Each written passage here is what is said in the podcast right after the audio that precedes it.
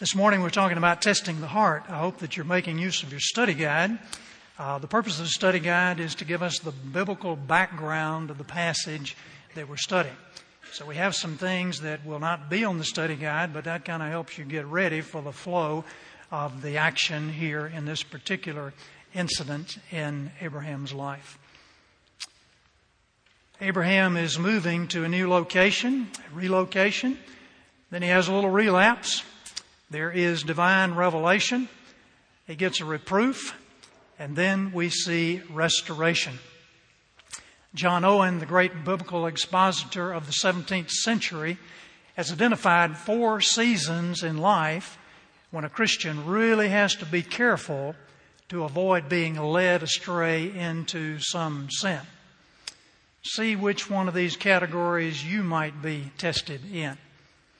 The first is times of outward prosperity. We probably all qualify for that one in the United States. You can think of the parable of the rich fool. You can think of King David in a time of prosperity. Let his guard down.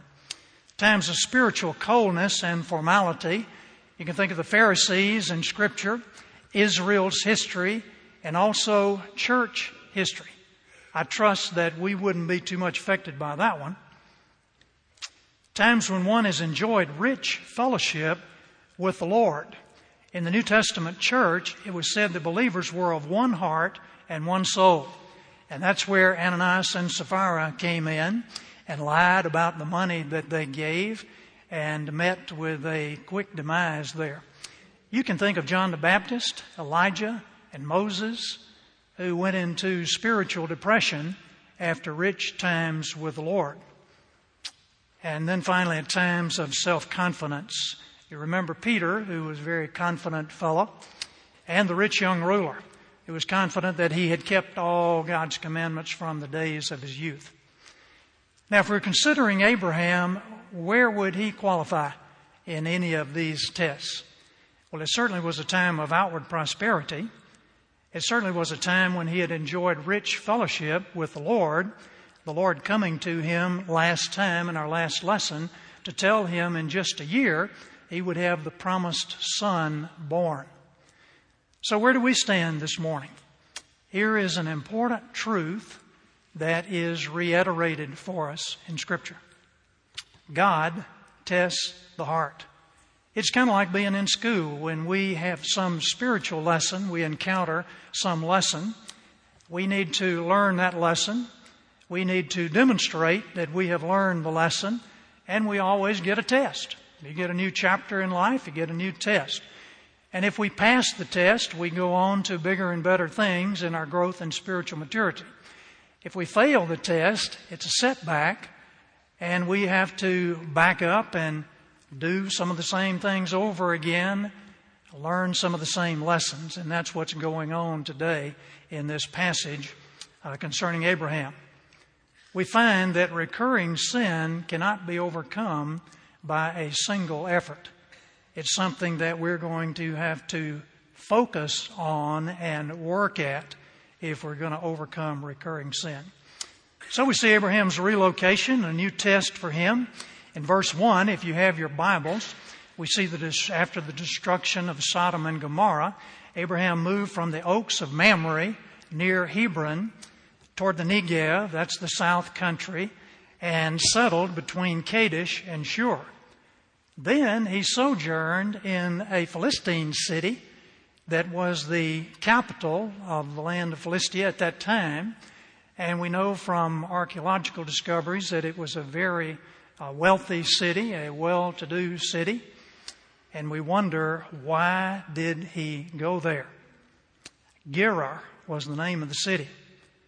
What could have possibly possessed Abraham to pack up that many people, maybe a thousand people, and move to a new location?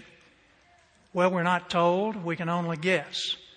Perhaps the distant sight of a burned out landscape of Sodom and Gomorrah was a painful reminder to him. Couldn't even find ten righteous people in the city of Sodom. So it was destroyed. Perhaps when the wind changed, that burn smell that you get when you burn something on the oven was drifting over toward where he was, maybe combined with the smell of sulfur, very objectionable. And so, for whatever reason, he decided to move. God knew that this was another occasion for a test to Abraham to see what was in his heart. Not for God to see what was in his heart, because God knows what's in our hearts. But many times he gives us an opportunity for us to see what is in our own hearts. And we've seen many times that we have quoted the verse in Proverbs 28 26 He is a fool who trusts in his own heart. So if I'm moving along in life just following my heart, kind of the American dream, follow your own heart, sometimes God would allow me to see some of the difficulties with following my own heart. So Abraham suffers a relapse, claiming Sarah as his sister. We've seen this back in chapter 12 when the famine came and he went down to Egypt. And just as he got inside the border of Egypt, he thought of this. He was fearful and he told them that Sarah was his sister. So when we get to chapter 20 and verse 2, we find Abraham telling the same lie again. So Abimelech, king of Gerar, sent for this lady, Sarah, and added her to his harem. She must have been a very good looking 90 year old woman. We don't know exactly what the explanation would be for that, but it's possible that God had rejuvenated her physically for the birth of the promised son that was going to be coming later that year. What would have caused Abraham to commit this same sin again? The same thing that causes us to commit the same sin again. Something down in our hearts, a root problem there, that would just work its way out in our words and our deeds. For Abraham, it was fear fear and a lack of trust in God. And Abraham said in verse 11, Because I thought, surely the fear of God is not in this place, and they will kill me on account of my wife.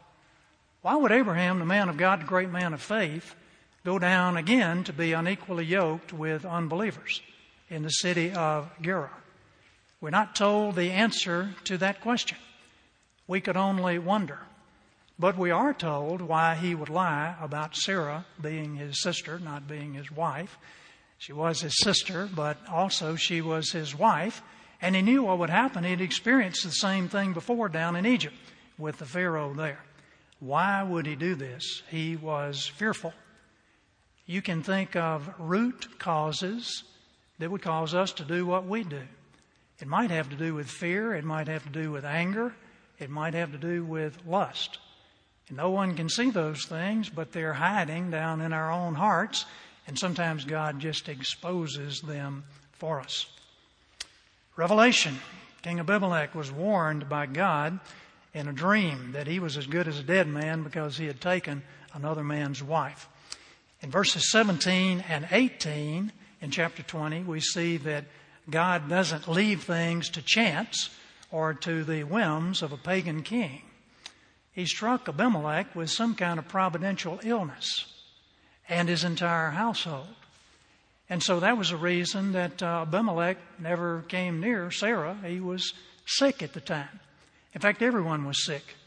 And must have been a um, rather painful sickness.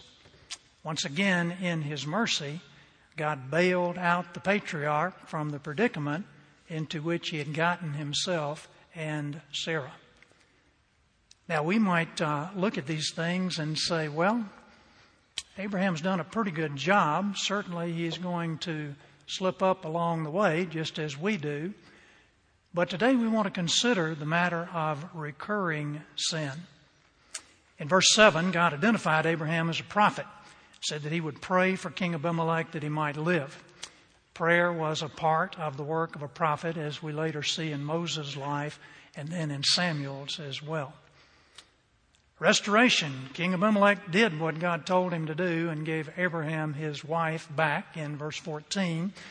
Abimelech was so glad to get out of this jam that, as you see in verse 15, he told Abraham to live wherever he would like to live in the entire land.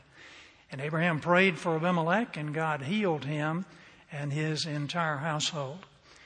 Now, that's basically the story. We don't have a lot of other facts by which to interpret the story right here in the story, but we do have the rest of Scripture. And that's what we want to consider, even the things that we've already studied in the life of Abraham.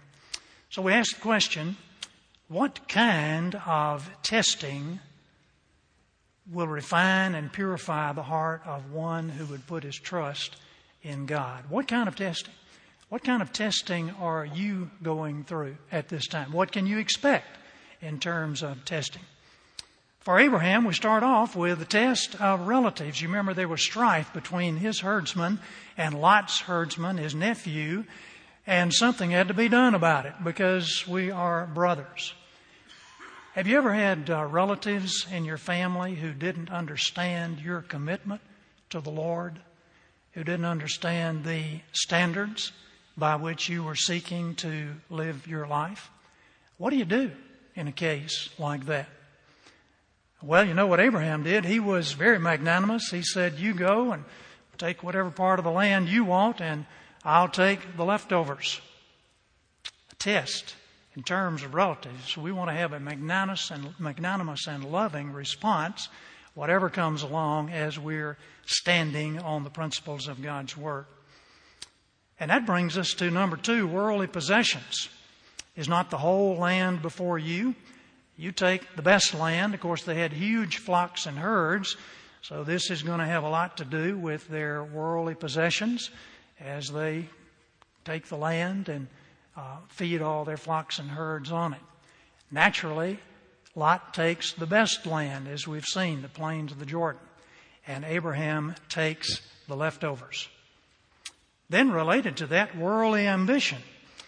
You will remember that the Confederation of Kings came and attacked Sodom and took away Lot and all the people from there and all the goods. And Abraham got together his 318 men and his household and went by night and captured everyone that had been taken and defeated the enemy and brought them all back.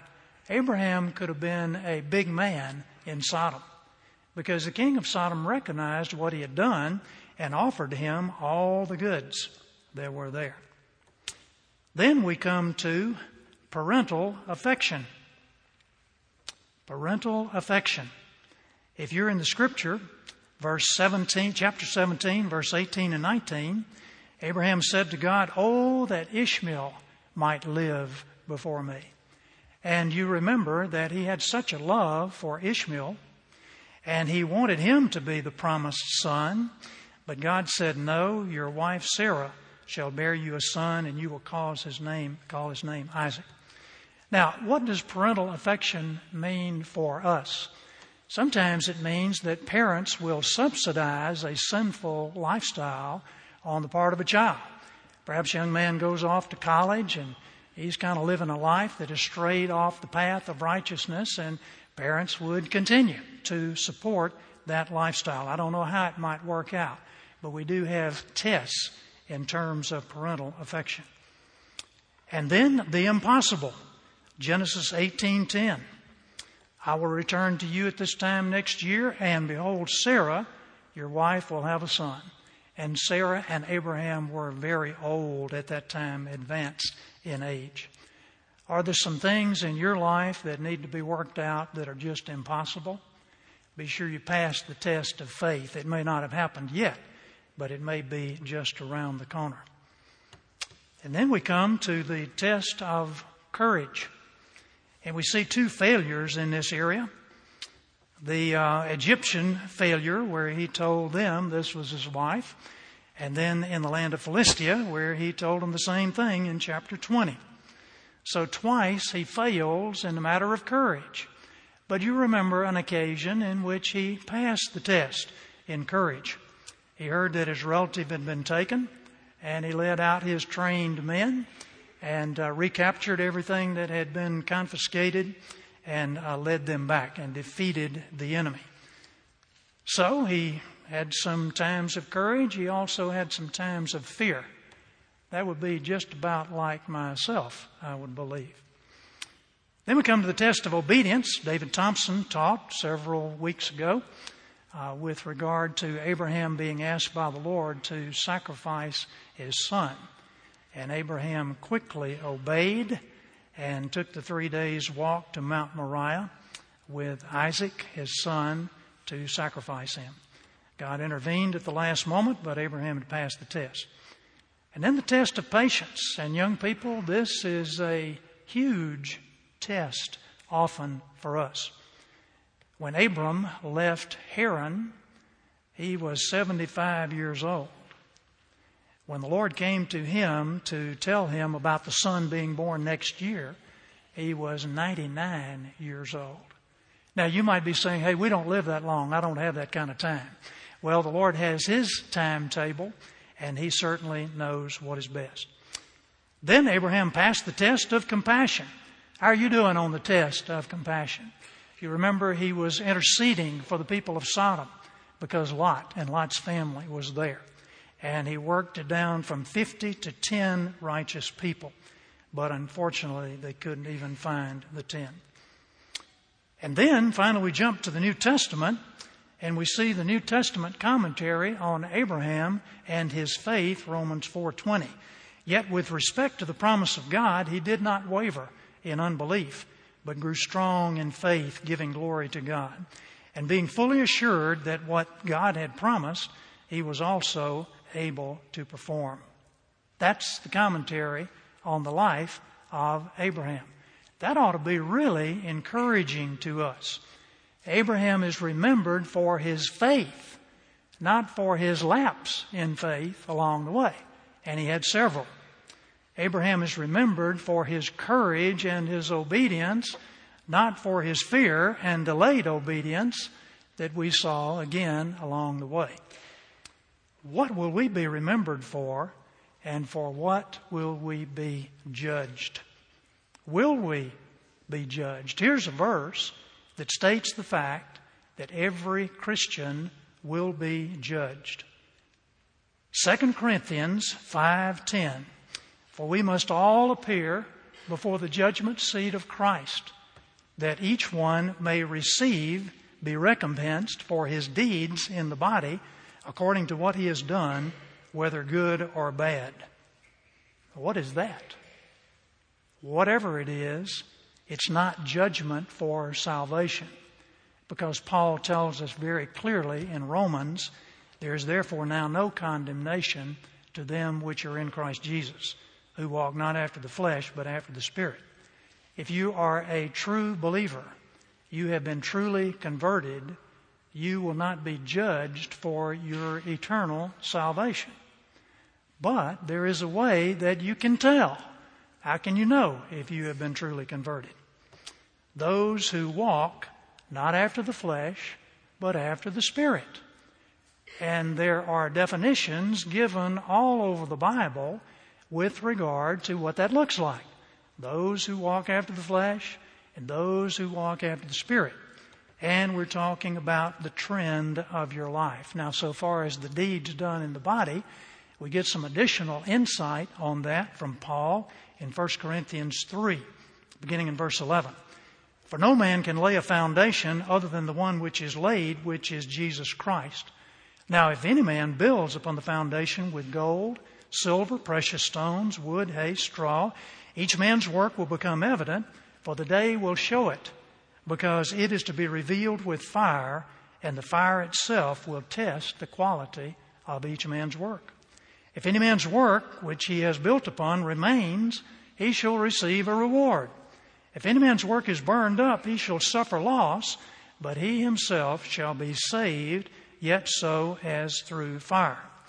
So I would suggest to you that God judges a believer not for salvation, but for service.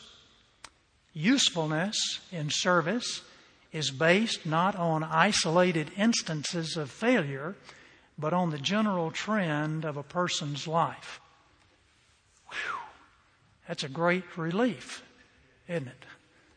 We remember Moses as the meekest man on earth and a great leader, not for murder and his anger that kept him out of the promised land.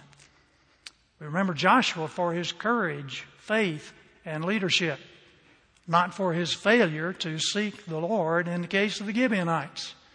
We remember David as the man after God's own heart, a great man of courage, faith, and respect for authority, not for his covetousness, adultery, murder, stealing, and lying in the case of Bathsheba.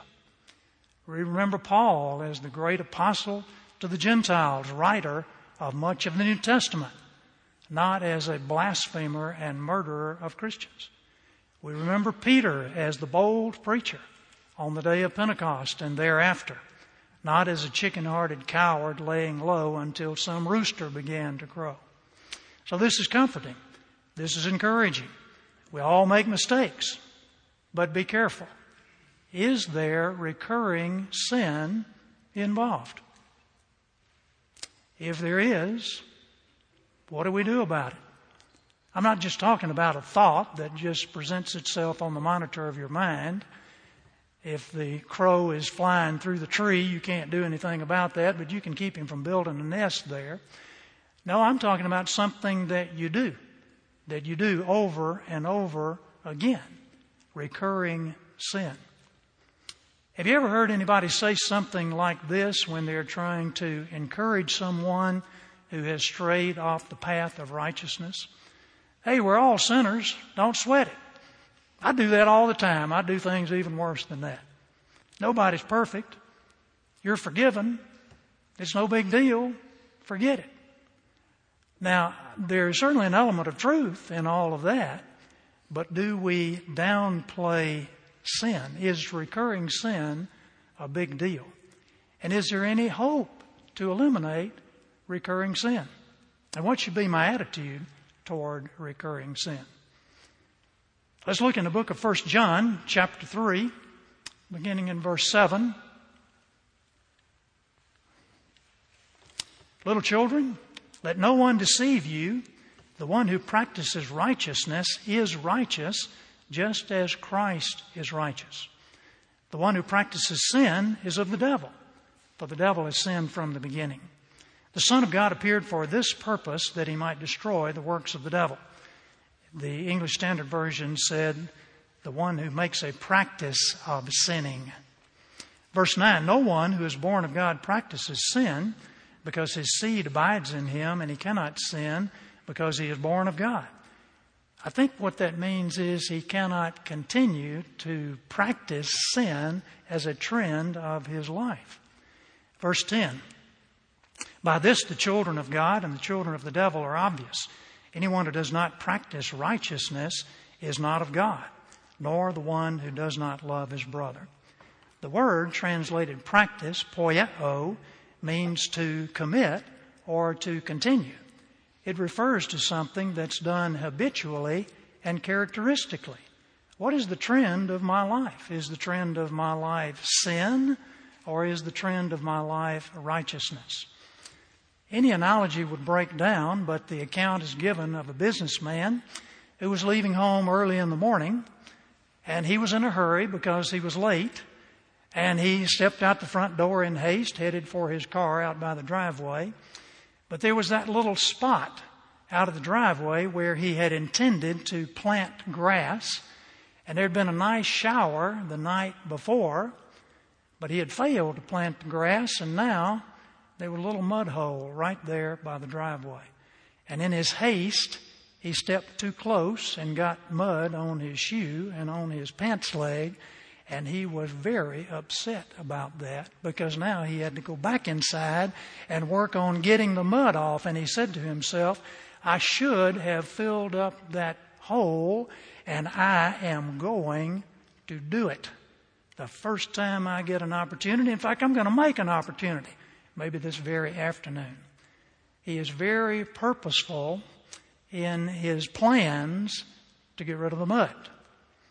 But then about an hour later, his three and a half year old son comes out the front door and surveys his kingdom from the front porch. And he sees the mud hole. Ah, this is what he has been waiting for. Here is a chance to do that in which his heart delights. And he went over to the mud and he grabbed up a handful of the brown stuff, and it was just the right temperature and perfect consistency. And he just dove right into the mud. You see, he had a muddy heart. And it didn't matter that mom had said you ought not to play in the mud in your clean clothes. He's willing to risk any consequences that come every time it rains because he loves the mud. In fact, he was born in mud. Now you say, hey, he's just a little boy. We can't blame him. Well, we can blame him for disobedience to his mom, but his great great grandfather would probably share some part of the blame.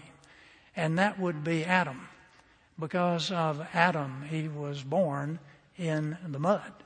And unless he does something about his muddy heart at some point along the way, he's going to stay in the mud. And if he's not in the mud, he's probably going to be thinking about how much he would like to be back there playing in it. That's somewhat the difference between someone who practices righteousness and someone who is practicing sin. You see, we all sin. But what is my response to that? What is my attitude? Am I enjoying what I am doing? The dad purposed that he's going to eliminate the mud, at least eliminate that little part of the mud. And he's got a plan to do that. The little boy's not thinking about eliminating it because it's his delight. It's just what's in his heart at that time. Now, here's something we need to be aware of. When we purpose that we are going to fill in the hole and plant the grass, we need to be sure that we understand that we can't do that very well by ourselves. Well, what does that mean? It's difficult to get rid of the sin in our life. But by God's grace, praise the Lord, we can accomplish it if we're desperate enough to do something about it. We've said many times desperate men will take drastic action. Christ said, if your hand sins, cut it off and cast it from you. He's not talking about mutilating the body.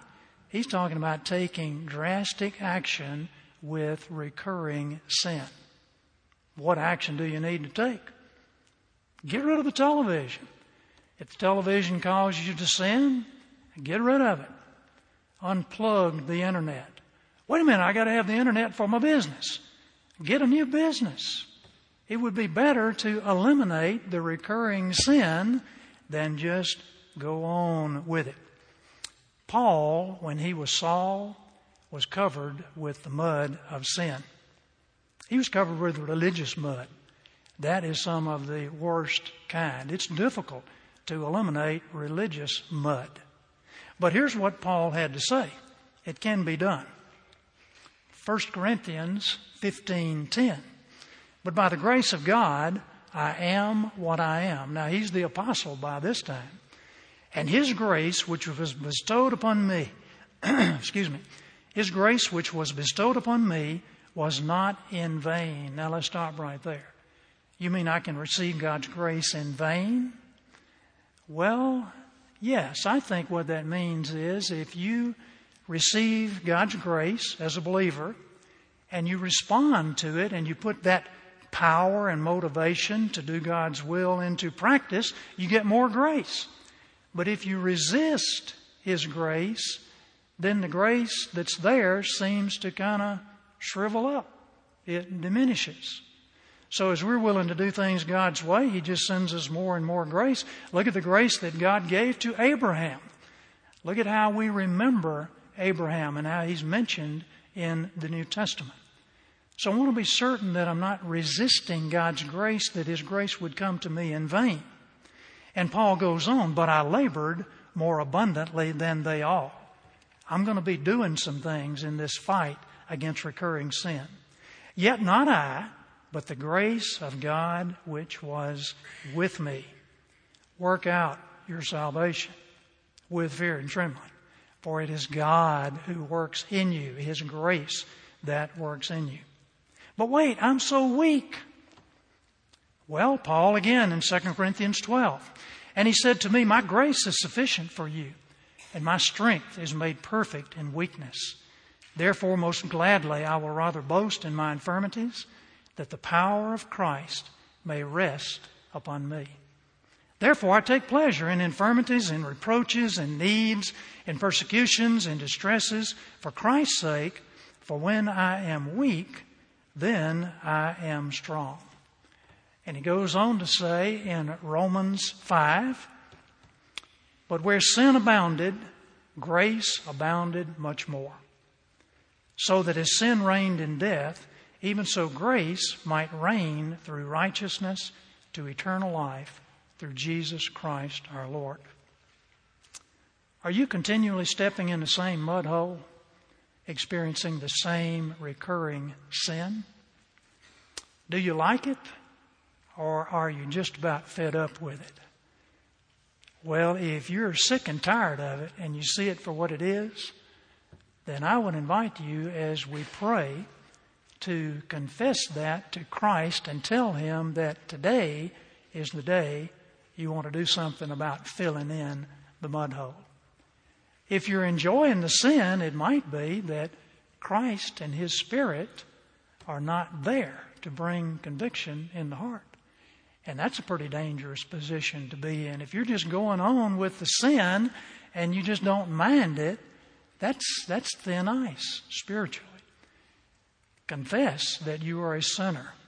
Ask Christ to forgive your sin. Ask Him to come into your life and take control of your life and put you on the path of righteousness as one who would practice righteousness. Shall we pray?